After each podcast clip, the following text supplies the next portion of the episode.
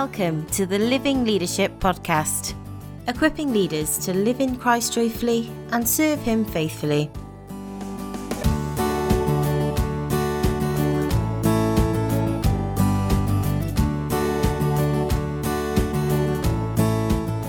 In this series of the Living Leadership Podcast, we're thinking about leadership lessons from John the Baptist. In the first episode, we considered John's first recorded action leaping in his mother's womb and concluded that leadership should be moved by joy. Joy in Jesus is the motivation for authentic Christian ministry. This second episode, entitled Not the Christ, is an abridged and modified chapter from my recently released book, Clarion Call Finding Joy in Christ with John the Baptist. In the episode, I want to consider one of John's statements. So let's hear from John chapter 1, verses 19 to 23. And this is the testimony of John when the Jews sent priests and Levites from Jerusalem to ask him, Who are you? He confessed and did not deny, but confessed, I am not the Christ. And they asked him, What then? Are you Elijah? He said, I am not. Are you the prophet? And he answered, No. So they said to him, Who are you? We need to give an answer to those who sent us. What do you say about yourself? He said, I am the voice of one crying out in the wilderness, Make straight the way of the Lord, as the prophet Isaiah said. Now, the opening words of this passage set high expectations. This is the testimony of John. We might be expecting some grand declaration, a manifesto for change, a call to action, or even a, a dramatic story of conversion. And of course, John did bring his hearers many of those things. He said powerful things in his calls to repentance and his warnings of judgment. But not at this point. His testimony, indeed, his confession, according to the next verse, was a refutation of potential misunderstandings. John, the Gospel writer, states it emphatically for us in terms that leave no room for doubt. He confessed and did not deny, but confessed, I am not the Christ. It seems strange to hear that John's testimony began with a, a negative comment, a statement of who he was not. Why not a positive affirmation of who he was? Having spent several years teaching full time in theological college and continuing to dabble in that world, it feels like John hadn't read the memo about keeping his comments positive more strikingly, living in a culture that believes in unconditional positive acceptance of others and of ourselves. That's the mantra that runs through secular counseling, parenting advice, educational theories. And against that backdrop, John seems to be decidedly antiquated. Come on, John. You can hear the self help gurus call, don't be so down on yourself. You really need to brush up your self image. You've got to accentuate the positive, and I'd better stop there before I burst into song. So, why did John labour this point about who he was not? The reason I think is that there was a very real risk that people would reach wrong conclusions about John on this very question of his identity. And that potential for misunderstanding persisted even up to the date when John's Gospel was written, perhaps 60 years after the death of John the Baptist. It would be easy for us to underestimate the popularity and enduring legacy of John's preaching. We're conditioned to skipping to the good bits, by which I mean the parts about Jesus. Now, rightly, we understand that John was the warm up act rather than the main event but we fail to realize just how great his impact was on those who heard him. The evidence is there in the New Testament. Many people in Jerusalem regarded John as a prophet, so many that in the weeks leading up to Jesus' death, Jesus could play off that belief to avoid traps set by the chief priests and elders who met him in the temple courts. His opponents knew they couldn't denounce John without provoking an uprising against them. And that was at least one year, perhaps even a few years after John had died. Fast forward to more than 20 years later, around 55 AD, Acts tells us how the Apostle Paul met a dozen people in Ephesus who were disciples of John. And these men had only experienced John's baptism and hadn't heard of the coming of the Holy Spirit at Pentecost. They received Paul's message, were baptized in the name of Jesus, and received the Holy Spirit. If you want to check out those occasions, Matthew 21, 23 to 27, and Acts chapter 19 from verse 1 onwards. Another John follower was Apollos from Alexandria, and he may even have influenced those 12 men that Paul put right, because we know he was active in Ephesus. But a godly couple named Priscilla and Aquila, according to Acts 18:26, it says they invited him to their home and explained to him the way of God more adequately. So Ephesus seems to have been something of a center for the cult of John. And it may even be that John the apostle and gospel writer, who tradition suggests lived in Ephesus in his later years, was deliberately countering such ideas in this city in the way he recorded John's words. Now, this enduring legacy of John's ministry is testimony to his dynamism. It's no wonder some people thought he may have been the Messiah. And that goes a long way to explaining why John the Baptist was so keen to deny that he was the Christ. But there's another resonance that's worth noting before we ask what we can learn from John's example.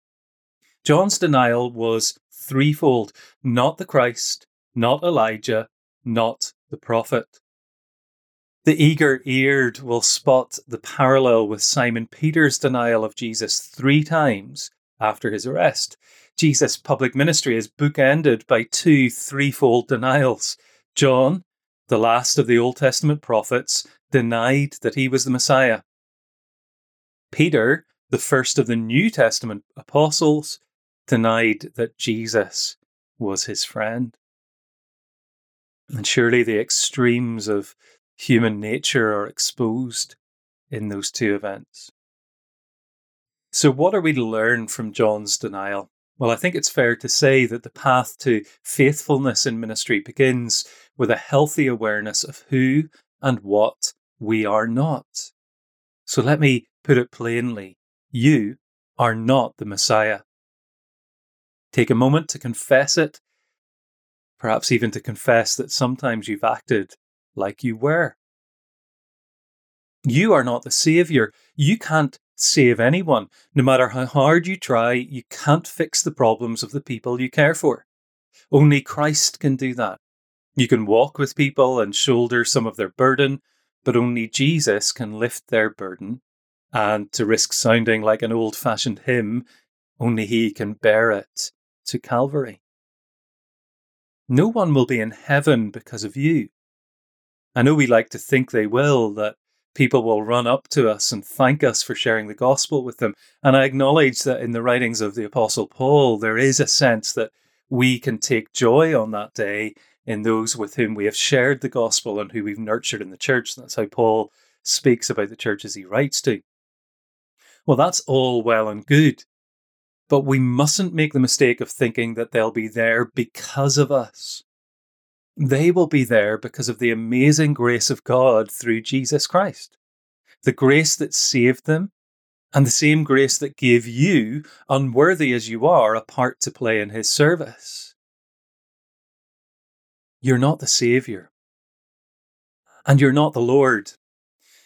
Now, I know that if you're a pastor, you're an under shepherd of Jesus, and that means that you should lead people. It will often mean giving them guidance at points when they're weak or vulnerable. It may also include disciplining people who fall into sin and error. But never let yourself slip into thinking that means that you're somehow their Lord. One of the consistent definitions of Christian leadership in the New Testament is that it is not lording it over people. Your role is to point people to Jesus, to present Him to them, to share clearly and honestly from the Word of God under its authority. It's never to coerce, force, or manipulate them into doing something, even if you can clearly see that it's the right something for them to do and the best thing for them.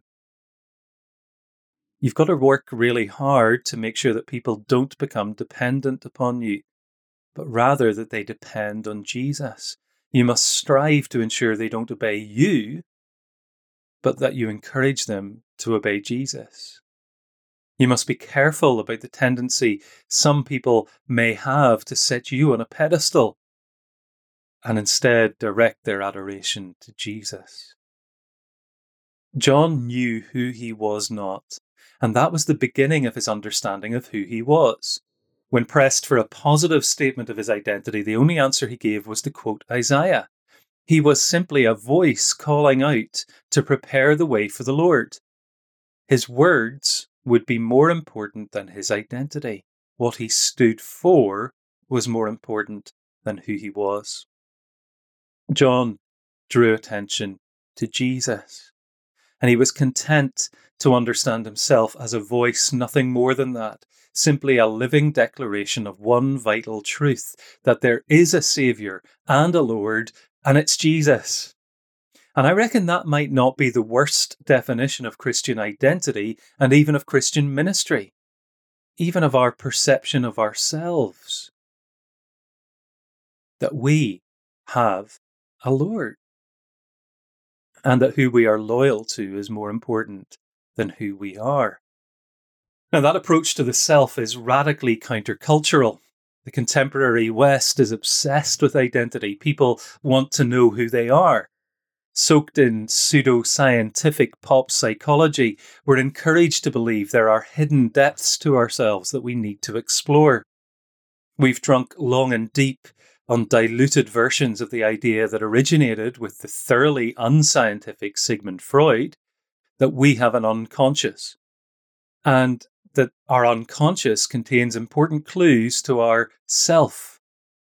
and we can only really understand ourselves if we reflect on what we can learn from the unconscious, which can only be partly discovered. Now, I don't mean here to rubbish psychology altogether or even to say that Freud was entirely wrong. But what I'm concerned about is that we, as Christians, as believers, must frame our understanding of the self primarily in biblical terms and within the worldview that derives from the gospel rather than in psychological terms. And it's in this clash of worldviews that the fragile human self can so easily be pulverized. You see, we followed the trajectory of the Enlightenment with its confidence in absolute knowledge as far as we felt able in developing scientific insights into the natural world, and that's borne wonderful fruit. But when it came to matters of the soul, we found it wanting. We realized it couldn't give us answers to identity, purpose, and meaning. And in response, some people took the romantic turn towards the arts, music, painting, and poetry to express and explore the parts of their being that science could not reach. And then there were the existentialists who tried to create meaning and purpose in their existence through musing on experiences of thought, emotion, and action. Others looked to mysticism and Eastern philosophy to try and tap into the so called numinous or transcendent. The more recent postmodern return is just another of these efforts to plug the gaps around the edges and the holes in the middle of scientific materialism.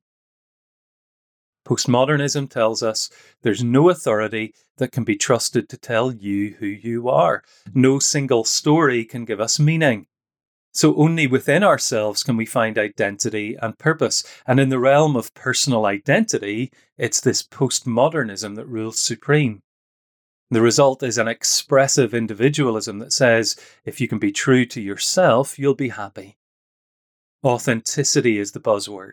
Hypocrisy is the great sin, closely followed by lack of self awareness. Now, I want to be clear self knowledge is precious, of course it is. But our pursuit of self awareness will be futile until we learn first who we are not. As John Calvin said in the opening words of his magnum opus, known to us as the Institutes, he said this Our wisdom, in so far as it ought to be deemed true and solid wisdom, consists almost entirely of two parts the knowledge of God and of ourselves.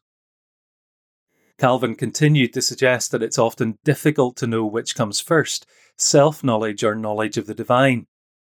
He saw some degree of self knowledge as, as a necessary driver towards God. By recognizing our blessings, we might be drawn to their source. By acknowledging our deficiencies, we may be driven to their solution. Yet Calvin insisted, and again I quote, it's evident that man never attains to a true self knowledge until he has previously contemplated the face of God and come down after such contemplation to look into himself. For, such is our innate pride, we always seem to ourselves just and upright and wise and holy, until we are convinced by clear evidence of our injustice, vileness, folly, and impurity. Convinced, however, we are not, if we look to ourselves only, and not to the Lord also, He being the only standard by the application of which this conviction can be produced. For since we are all naturally prone to hypocrisy, any empty semblance of righteousness is quite enough to satisfy us instead of righteousness itself. Now, in this, I think Calvin was absolutely right. And John the Baptist knew it too. That's why knowing what we're not and who we are not is so vital to faithfulness in ministry. So it's time to acknowledge our Messiah complexes, to confess that we take on burdens we cannot bear. For example, we think we can love our spouses perfectly, and we mislead them into having false expectations of us. Or we think we can put right the wrongs of the world or of the church with the ingenuity of our strategies, or the strength of our wills. In our age of instant information, we feel responsible for the world's sorrows writ large in headlines of seeming hopelessness. We're crushed by problems that appear intractable. And when we take a saviour stance, we end up being nobody's saviour. Instead, we become everyone's judge. A sense of superiority develops. We think we're the good guys and no one else cuts the mustard. We don't just do it as individuals, we do it in our churches and our Christian organizations when we take on ourselves a mission God never gave us. We say we will build or extend God's kingdom, but that's not our job. God is quite capable of building his own kingdom. Ours is to seek it, receive it, welcome it, demonstrate it, and testify to it. We're not the giver, but the recipients. We need to think less of ourselves and more of Jesus. Until we realize that we can't save the world, change others, or build God's kingdom, we'll suffer endless misery and disappointment. So please get this, and I'm speaking to myself as much as to you. You're not the Messiah.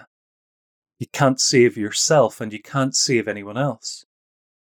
Now, yes, I know that you can help other people. God has entrusted you with many resources and gifts, and they can bring great blessing to people. But in the final analysis, you have nothing of ultimate value to give anyone other than Jesus.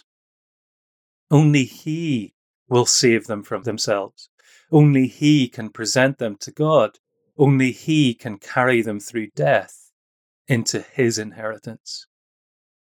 And that's why it's so important that the good works Christians do are done clearly in the name of Jesus, giving glory to him and seeking wherever possible to tell people that he died and rose again to be their saviour. Evangelism and social action belong together, not just because we want to care for people in all of their needs, but also because social action, divorced from evangelism, may give the impression that we're good people rather than sinners saved by a great Saviour to share the gospel alongside caring for material needs is not manipulative. But to fail to testify to Jesus when others are thanking us for some service we've done might actually lead them away from the one they need more than anything else. So accept that you can't change the world.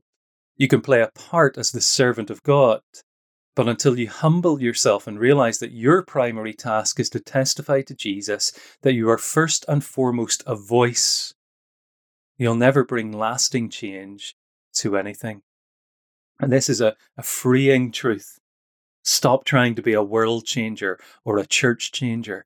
You weren't made to carry the world's weight on your shoulders or to bear responsibility for the survival or success of your congregation. So stop thinking you need to do something significant and focus more on the one who did the only truly significant thing through his incarnation and death, his life, and his resurrection. You weren't called to liberate God's people or to mediate a covenant with him. Stop trying to light a fire in yourself or in others. You were called out of darkness to tell the world about the light that you found in Jesus. John knew it, and we must learn it too. Let me pray. Father, we confess and do not deny it, but confess that we are not the Christ. Forgive us for the ways we've taken on ourselves the work that belongs only to Jesus. Forgive us for every aspect of His glory that we've kept for ourselves. When we let people give us the credit for anything good without acknowledge, acknowledging Him as its source. Forgive us for thinking we're something more than your servants. Help us, we ask, to learn with John this most fundamental of lessons, to know what we are not, and so not to think more highly of ourselves than we ought. To be captivated by Jesus, and to realize that everything we have and are is purely mercy and grace to be generous to others in knowing they too are under grace, and to appreciate the contribution they have to make to your service. Thank you for Jesus, your unique one. May we find our delight and joy in him. May our lives testify only and always to his greatness. In his name we pray. Amen. Thank you for listening to the Living Leadership Podcast. We hope what you've heard today spurs you on in your walk with the Lord. If you're encouraged by today's episode, consider sharing it with a friend or colleague, or leaving us a review on your podcast app of choice to help others find us. If you'd like to engage further with us on anything we've discussed today, we'd love to hear from you. You can find us on any major social media application at Living Leaders or you can visit our website www.livingleadership.org, where you'll find even more support and resources to help you live in Christ joyfully and serve Him faithfully. Blessings.